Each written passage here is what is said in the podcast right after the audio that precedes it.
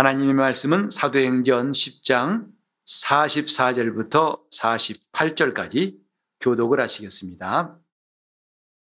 베드로가 이 말할 때에 성령이 말씀 듣는 모든 사람에게 내려오시니 베드로와 함께 온 할례 받은 신자들이 이방인들에게도 성령 부어 주심을 인하여 놀라니 이는 방언을 말하며 하나님 높임을 들음이로라 이에 베드로가 가로되 이 사람들이 우리와 같이 성령을 받았으니 누가 능히 물로 침례 줌을 금하리요 하고 명하여 예수 그리스도의 이름으로 침례를 주라 하니라 저희가 베드로에게 수일 더 유하기를 청하니라. 아멘. 오늘도 믿음으로 하나님 앞에 예배하며 주님의 은혜를 사모하는 여러분 심령 심령마다 하나님이 물된 동산같이 신령한 복과 은혜를 또 세상을 끝까지 이길 힘 주시기를 예수 이름으로 축복합니다. 아멘. 고넬료 가정의 이야기를 우리가 몇 주간 계속해서 읽고 또 함께 은혜를 사모하고 있습니다. 이 본문에도 나옵니다마는 이방인들에게도 성령 부어주심을 인하여 논란이 논란 사건 구태여 이곳만 있는 것은 아닐 겁니다. 우리가 조금만 더 성경을 진지하게 가까이 들여다본다면 성경 전체가 다 놀라지 않고는 견딜 수 없는 일 아니겠습니까? 하나님께서 여세 동안의 천지 모든 만물을 창조하신 것 이것부터가 우리는 따져보고 이해할 수도 없는 놀랄 만한 사건일 것이고 하나님께서 능한 역사하신 수많은 전쟁에서 승리하시고 또 바다에서 구원하시고 사막에서 구원하시고 그 베푸신 이적들을 하나하나 우리가 진지하게 다시 말하면 내 일처럼 생각한다면 놀라지 않을 일은 하나도 없고 우연한 일은 하나도 없다고 생각합니다. 그래서 하나님 앞에 우리가 찬송하는 것은 어쩌면 너무나 당연한 것이라고 말할 수 있어요.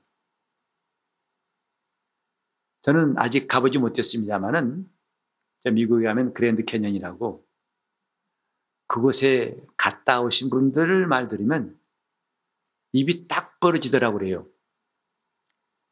그 기기묘묘한 모양들하며 규모하며 세상에 이렇게 거대하고도 놀라운 장관을 또 볼 수 있을까 싶어서 입이 벌어지고 그래서 안 믿는 사람일지라도 과연 조물주가 계신다.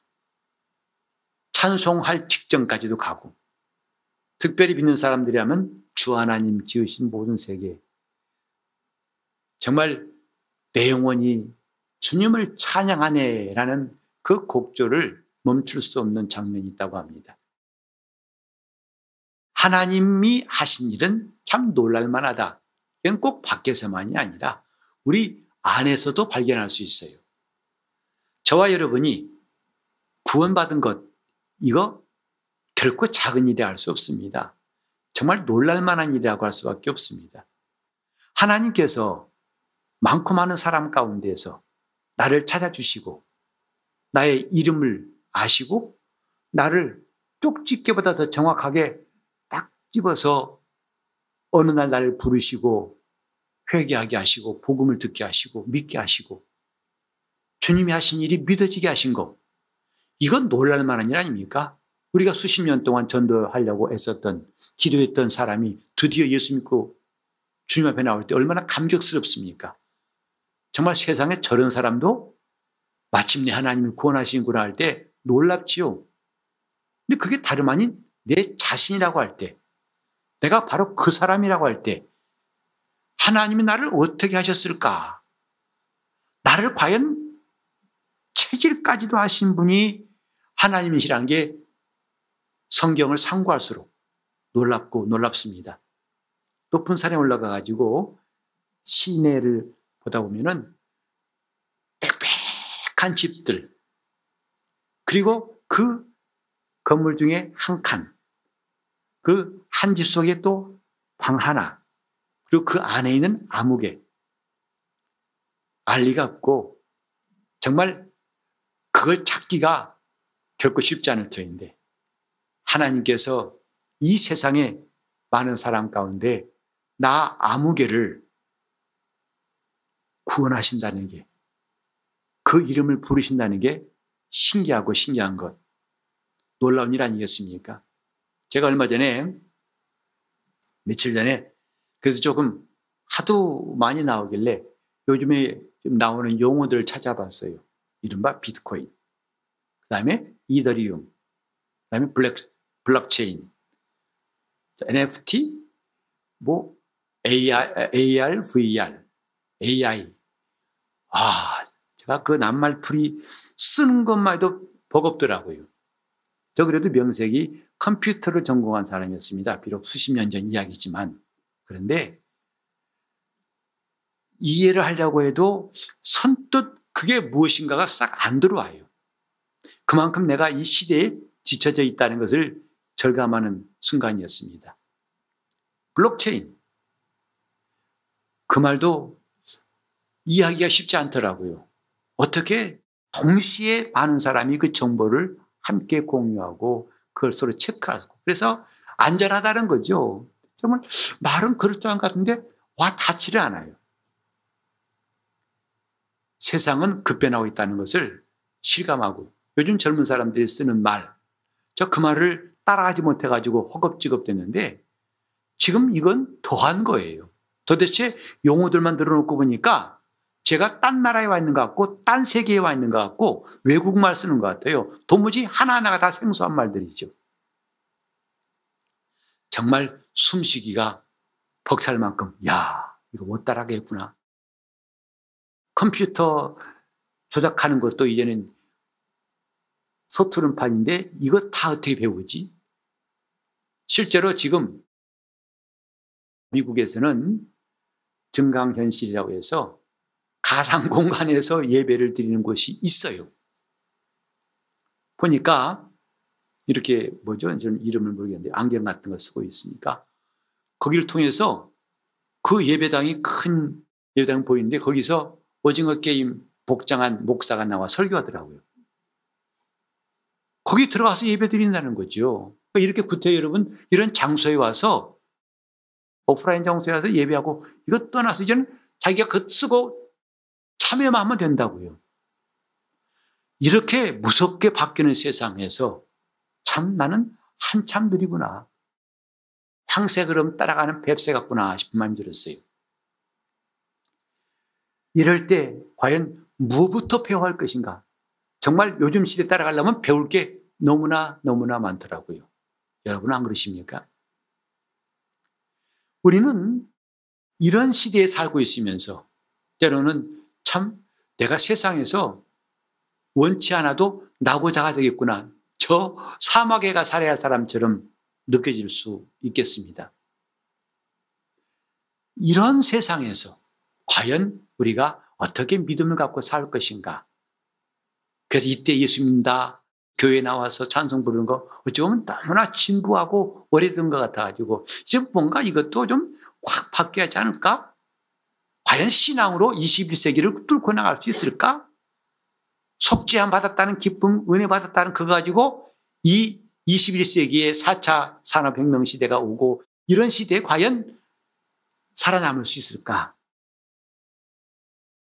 하지만 우리가 분명히 이해할 것은 뭐냐면 하나님은 어제도 오늘도 영원토록 동일하신 분이라는 것. 변치 않는 분은 그분밖에 없다는 것. 그래 그분만 따라가면 어떤 변화가 와도 능히 승리할 수 있다고 우리는 생각합니다. 우린 지금 이 성경에서 논란이라 그렇게 되어가는 세상 보고만 놀랄 일이 아니라 성경 보고 우리가 먼저 놀래야 할 일들이 가득 차 있는 걸 볼 수 있어요. 이것부터 놀래야 한다 이 말이죠. 하나님의 사건을 보고 놀래야 한다 이 말입니다.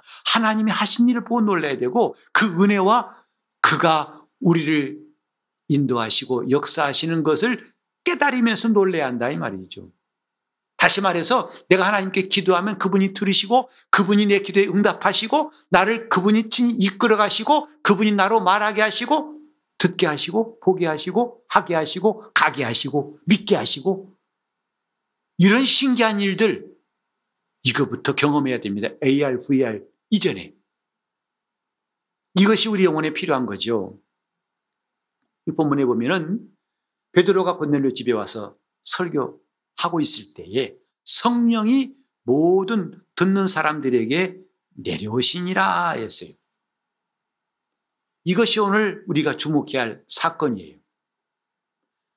이것은 먼저 그 당시 현장에 있던 사람들에게도 충격적인 것이었어요. 무엇이?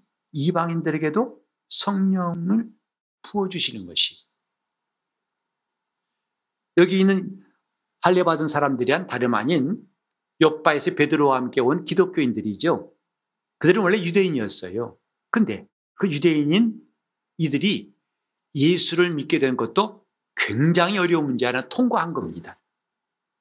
즉, 그들은 지금까지 하나님이 오직 한 분이시라는 것, 그 유일신 신앙으로 지내온 사람들, 그것 때문에 목숨을 내놓은 사람들이에요. 이스라엘 역사 보면요. 이스라엘은 거의 전쟁 없고 남의 집에 안 받을 때가 거의 없어요. 다윗 시대에 한 100여 년. 그 다음에 나중에 신구약 중간사의 마카베 시대라고 그때 몇십 년 잠깐 독립했던 것 빼고는 전부 다 이 나라 저 나라 페르시아에 또 바벨론에 아수르에 그 다음에 애굽에 그리스의 로마의 정말 끝없는 민족들의 이민족 저민족이 짓밟고 점령하고 죽이고 학살하고 굉장한 역사 정말 고통스러운 일이었습니다. 그때도 그들은 목숨을 건 신앙이 뭐냐면 하나님은 유일하신 분. 하나님 외에는 다른 분을 섬기지 않는 것, 그 신앙 때문에 목숨을 걸었어요. 그런데 그들이 예수님 앞에서 들은 소식은 충격적인 것이었습니다. 뭐냐? 내가 하나님께로부터 왔다. 하나님은 나의 아버지시다. 이 소식 앞에 그들은 정말 머리가 터질 것 같고 감당할 수 없는 충격이었어요. 왜? 유일신 신앙이 무너지는 겁니다. 만약에 예수께서 말씀하신 대로 하나님의 아들이시라면 지금까지 하나님은 오직 한 분이라는 것을 부정할 수밖에 없어요. 눈에 보이지 않는 하나님과 지금 자칭 하나님의 아들이라는 예수, 그도 하나님이라면 하나님 둘이란 말이냐? 도무지 용납할 수가 없어요. 그래서 예수를 죽여야겠다고 결심하게 된 중요한 원인 중에 하나죠. 그런데 이들은 나중에 오순절날 성령이 마시고 교회가 시작되고 복음이 전파될 때 그 복음을 들어서 믿었어요. 유대인으로서 기독교인 된다는 거 굉장히 어려운 거 하나 넘은 겁니다. 그런데 지금 이들이 목도한 게 뭐냐면 이방인들이 성령 받더라 이 말이죠. 자기들 전통적으로 하나님이 살아계시고 유일한 신분이라는 것을 믿고 온 그들의 험난한 골짜기를 건너고 산을 넘어서 가진 믿음. 이들은 직통으로 바로 성령 받아 이거 정말 뭐라고 설명할 수가 없고 이해할 수가 없어요. 그래서 그들은 논란이라 그랬어요. 이방인들에게도 성령 부어주심을 인하여 논란이. 오늘 저와 여러분에게 성령이 마신 거 여러분 이처럼 놀랄 만한 경험이 있고 그런 시간이 있었습니까? 너도 받았냐? 나도 받자. 이런 식으로 뭐가 별로 어렵지 않게 성령 받았습니까? 아멘. 그렇게 너무나 쉬운 것 같지만 사실은 굉장히 힘든 일이었다는 사실을 이들이 증거하고 있어요. 놀랄 만한 일인 겁니다. 어떻게 이방인들에게도 자기들처럼 할례받고 하나님을 섬긴 적이 없는 이방인들에게도 성령을 보여주시는가? 이게 무슨 말인가? 감당할 수 없는 거죠. 그래서 만약 이방 사람도 할례받고 유대인이 되면은 그들과 교제할 수 있었어요. 그런데 할례 받지도 않은 저 이방인들이 베드로의 설교 듣더니 그들에게 성령이 임하셨다. 정말 이건 말도 안 되는 이야기죠. 오늘 이 사건을 좀 주목해 볼 필요가 있습니다. 하나님께서 이렇게 하시는 것. 오늘 이 일이 있었기 때문에 저와 여러분도 복음을 듣고서 예수를 믿고 그 다음에 성령 받고 그리스도인 되었어요. 한 가지 분명히 이야기할 게 뭐냐면 오늘 많은 기독교인들이 대부분 많은 교회들이 그래요. 성령 받으란 말을 별로 안 해요. 성령에 대해서 말하지를 않습니다. 이건 참 안타까운 일이에요. 그리고 뭐라 하냐면 너무 성령 강조하지 마라. 그건 성령 받아. 성령은 누구나 다 믿을 때 받는 거야. 너 예수 믿을 때 받았어. 이렇게 해버립니다. 하다 보니까 나중에 자신이 받은 게 맞아? 이렇게 스스로도 혼란을 느낄 때가 오게 됩니다. 성경은 말합니다. 믿는 자의 받을 성령이라고. 믿을 때 받았다가 아니라 믿는 자의 받을 성령이라고 요한복음 7장 39절에 말씀하고 있어요. 지금 성령에 대해서 알지 못하고 신앙생활하는 것은 마치 군인이 훈련받지도 않고 무장하지도 않고 전쟁터에 나가겠다는 거와 다를 바가 없어요. 마치 저 의과대학 가가지고 의사로 훈련받고서 의사 면허를 받은 다음에 사람에게 수술해야 할 때인데 전혀 그런 절차도 없이 내가 할 수 있어. 그 환자의 배를 째고 수술하려는 사람과 똑같은 거예요. 오늘 보세요. 많은 그리스도인들이 성령 없이 신앙생활 하는데 조금도 불편하거나 어색하거나 괴로워하거나 번민한 것을 본 적이 있던가. 그리고 하는 말이 뭐냐면 왜 이렇게 있습니까? 힘들지? 왜 안 믿어지지? 왜 안 되지? 이런 말하고 있습니다. 그렇죠. 어쩌면 그건 당연한 말이에요. 안 될 수밖에 없어요. 힘들 수밖에 없습니다. 주님이 명하신 절차는 믿는 자는 성령을 받아야 한다. 명절 끝날 명절날에 주님께서 많은 사람 앞에서 크게 외치신 말씀이에요. 누구든지 목마르거든 내게로 와서 마셔라.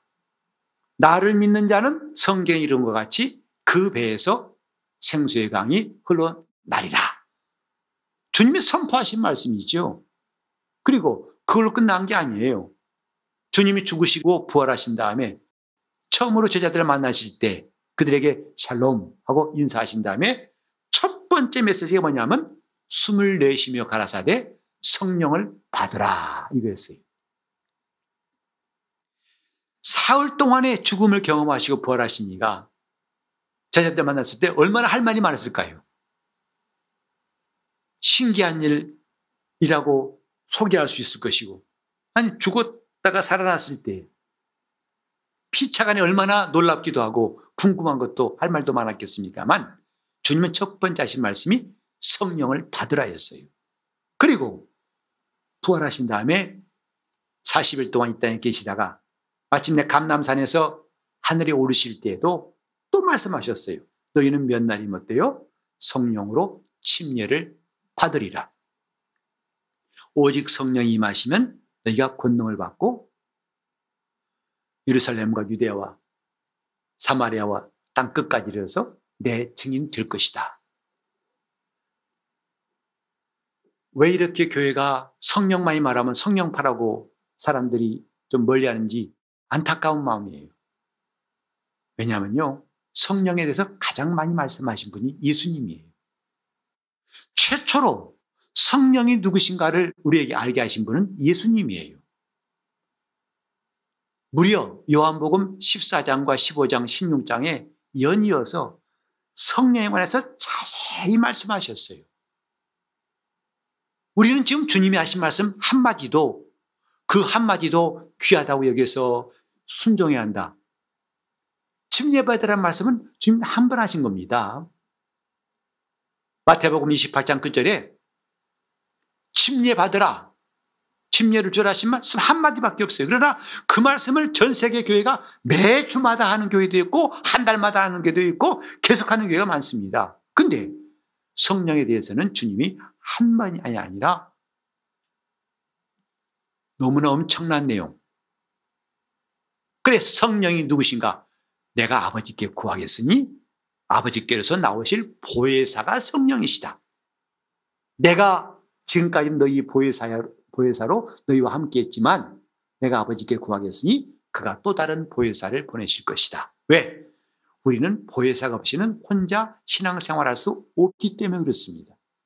마치 양이 목자 없이는 생존할 수 없는 것처럼 믿는 자에게는 반드시 보혜사가 필요하다 이 말이죠. 곁에서 위로하고 붙들으시고 인도하신 분이 필요하다 이 말이에요. 이게 원래 신앙의 근본 모습이에요. 무엇이 필요하다? 보혜사가 필요하다. 주님은 곧 하늘에 가실 터인데 그렇기 때문에 너희를 그냥 두지 않고 또 다른 보혜사를 구하여 너희와 함께 하실 것인데 나는 너희와 잠깐 있지만 그분은 너희와 영원토록 함께 하실 것이다. 그가 성령이시다. 그는 진리의 영이시다. 자유로 말하지 않고 오직 듣는 것을 말씀하시고 그가 내 영광을 나타낼 것이고 너희를 장래의 일을 알게 할 것이고 너희에게 모든 것을 가르치시고 내가 한 모든 말을 생각나게 하실 것이다. 우리 기억력에 의존하지 않고 성령께 의지하도록 주님 가르치셨어요. 뭘? 주님이 하신 말씀을 생각나게 하는 일. 그리고 그가 오시면 우리에게 유익이 있다. 내가 가야 오시고 내가 안 가면 그분은 오시지 않는다. 오신다면 그가 죄에 대하여 의에 대하여 심판에 대해서 세상을 책망하실 것이다. 그 성령은 우리 믿음을 인치시고 보증으로 주신 분이라고 그랬어요. 이게 바울의 증거 아닙니까? 즉 우리가 하나님 말씀 앞에서 조금만 귀를 기울이면 얼마나 성령이 귀하고 우리에게 중요하신 분인가를 알 수 있는데 오늘 많은 신자들 신앙생활 속에 성령이 거하실 곳이 없어요. 성령을 의지하지 않습니다. 성령을 찾지 않고 성령을 배우지 않습니다. 성령을 순종하지 않습니다. 그래 놓고 신앙생활이 안 된다고 그래요. 바울은 말했어요. 내가 참 죽게 되었다. 로마서 7장 보면은 그 이유는 딴 게 아니다. 지금 내 속 사람은 하나님의 법대로 살려고 애를 쓰지만 내 육체 안에 또 다른 법이 있어가지고 자꾸 이걸 막고 있다.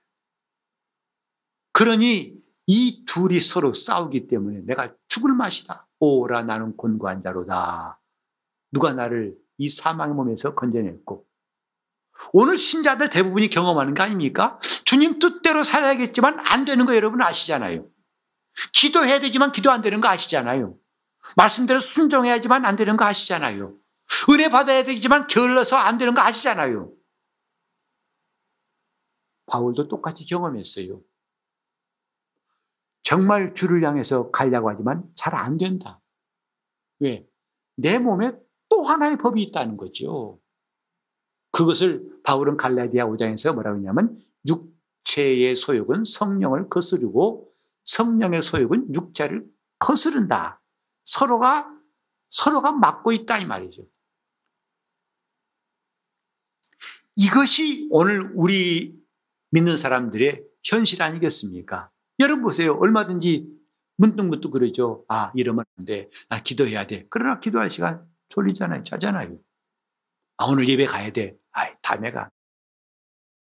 내가 주님께 이제는 쓰임 받고 싶어. 왜? 주님 별 날도 얼마 안 남았는데 열심히 봉사해야지. 아이, 바빠. 다음에.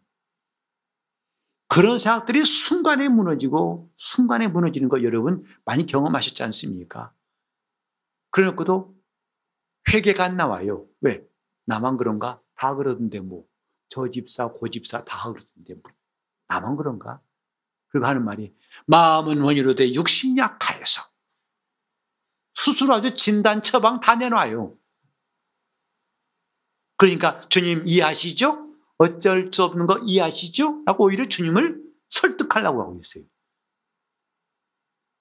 주님은 속수무책 우리에게 내놓으시고 니들 알아서 해라 하신 적이 없어요. 이래서 주님은 믿는 자는 성령 받아야 한다 하시는 거죠. 성령 없이는 안 된다는 것이다 이 말이에요. 뭐가? 제대로 신앙 생활할 수가 없어요. 저나 여러분 똑같습니다. 목사라고 해서 다르지 않습니다. 목사라는 타이틀이 예외가 될 수 없어요.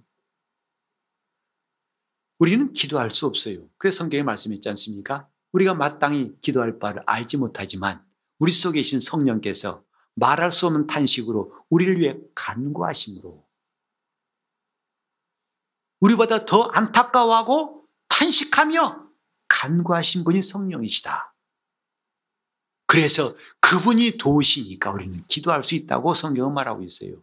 따라서 기도는 성령의 도우심을 받아야 한다고 성령으로 기도하라고 성경이 말했지 않습니까? 근데 우리는 그 관계없이 젖혀두고 혼자 하다가 안 되니까 아유 기도 아무나 하나 목사님 보고 하라 그래 이렇게 하죠.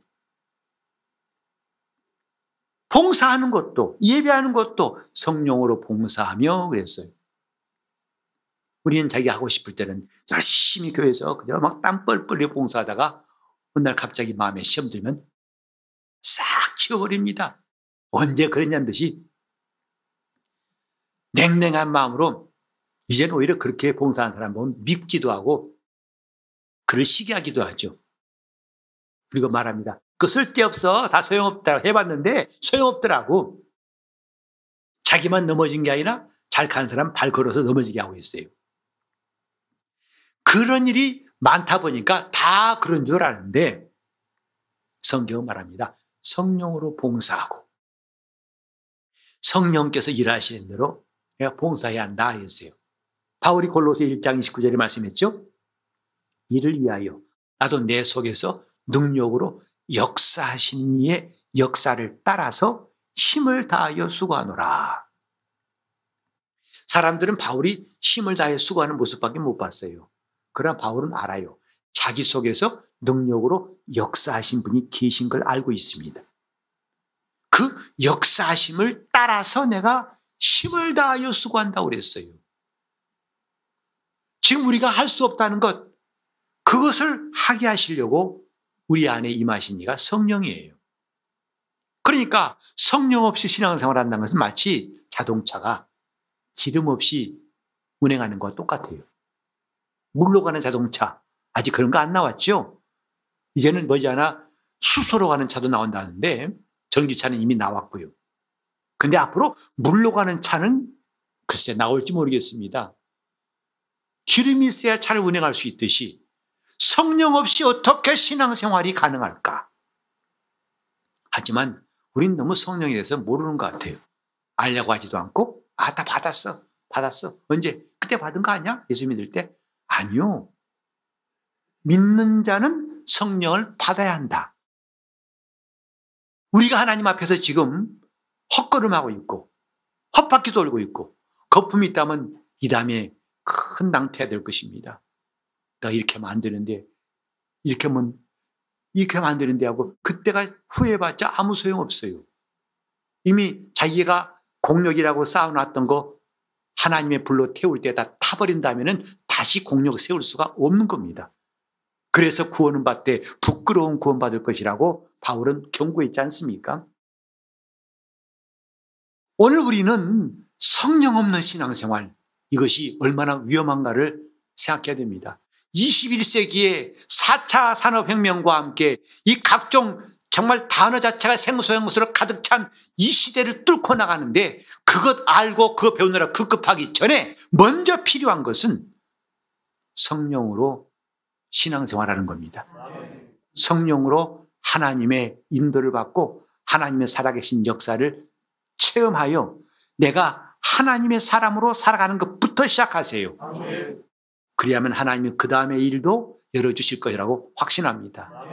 무엇이 먼저냐 이 말이죠.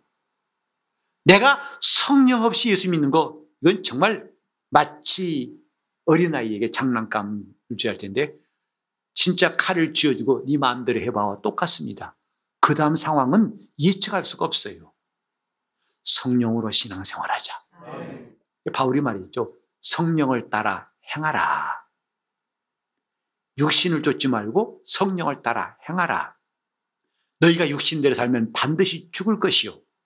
성령으로 몸의 행실을 죽이면 살리니. 이렇게 성경은 말씀하고 있지 않습니까? 오늘 저와 여러분이 이 성경 앞에서 한눈 감지 말고 또 아예 두 눈 감는 사람도 안 되고 눈을 뜨고 봐야 됩니다. 이방인들에게 성령이 임하신 걸 보고 왜 놀랬을까? 이들은 자기에게 이루어진 체험들이 성령이 마시고 그리스도인 된 것이 그나마 자기들은 유대인으로 경건하게 살아왔기 때문에 받은 혜택이라고 생각했는데 이것마저 없는 이방인들에게도 동일하게 성령이 마신 걸 보고 그들은 깜짝 놀란 거 아니겠습니까? 하나만 더 말씀드리자면 저는 이 본문 읽으면서 참 감동적인 게 뭐냐면 베드로가 설교하고 있잖아요. 그때 성령께서 내려오시더라 했어요. 그 성령이 마신 뭐냐면 베드로가 한 말이 참인 것을 하나님이 인정하시는 증거예요. 말씀을 전할 때 성령께서 보증하신다면 그 이상 확실한 증거는 없는 거죠. 그래서 설교자가 항상 소원한 게 그겁니다. 내가 하나님 말씀을 전할 때 성령 역사하여 주옵소서. 내가 말을 잘하는 것보다 더 중요한 것은 그 시간에 성령께서 한 말이 옳다. 한 말이 사실이다. 참이다. 라고 보증하시는 것, 이것만큼 중요한 것이 없어요. 그래서 그 말씀을 듣는 사람 마음이 감동이 되고 충격이 오고 믿음이 생기고 결단하게 되고 이런 역사가 수많은 설교를 통해서 이루어진 것을 우리는 알고 있지 않습니까? 오늘 우리는 하나님 앞에서 성령으로 살려고 다짐하는 시간 되었으면 좋겠습니다. 나는 성령을 의지합니다라고 고백했으면 좋겠어요. 나는 성령을 더 알기 원합니다라고 기도했으면 좋겠어요. 왜? 성령 없는 신앙생활은 기독교인의 것이라고 할 수가 없을 거예요. 누구나 다 열심히 있으면 아 믿음 좋다고 합니다. 그러나 성령 없는 열심. 예컨대 사울이 변화받기 전에 얼마나 열심히 거 아니? 예루살렘뿐만 아니라 저 담에서까지 올라가 가지고 예수 믿는 사람들을 잡아다 가두려고 그 열심 누구가 못 따라갔습니다. 그것이 하나님 기뻐하신 것이 아니었기 때문에 그는 담에색 가는 길에서 뒤집어져 가지고 예수 만난 거죠. 오늘 우리는 정말 필요한 거 뭐냐? 성령 좀 알게 해달라고 하는 기도. 성령을 의지하게 했다는 결심. 성령 충만함으로 성령이 말하게 하시고 성령이 듣게 하시고 성령이 보게 하시고 성령이 가게 하시고 성령이 일하게 하시고 성령이 믿게 하시고 성령이 알게 하신 역사. 이것이 기독교인이라는 것을 잘 알아야 됩니다. 나 혼자 가다가 넘어졌던 시행착오 이제는 그만해야 됩니다. 이제는 돌이켜야 됩니다. 성령으로 그리스도인 되게 하옵소서. 성령으로 예수 믿게 하옵소서. 이 성경 말씀을 우리 읽더라도 성령에 감동되 읽다면 우린 주님 말씀을 얼마든지 듣고 감동이 되고 충격받고 체험하고 주님을 더 사랑하고 성경과 가까워질 것입니다. 성령의 사람 되시기를 예수 이름으로 축원합니다. 성령이 하시는 일들을 좀 사모하고 순종할 수 있기 바랍니다. 그래서 우리가 성령이 일하시기를 사모하는 방법이 있어요. 뭐냐? 정말 하나님 앞에 기도하는 것. 오늘 이렇게 알았으니까 하나님 앞에 전심으로 기도하는 것. 성령이 일하실 때까지 기도하는 것. 이건 우리 신앙생활의 원리입니다.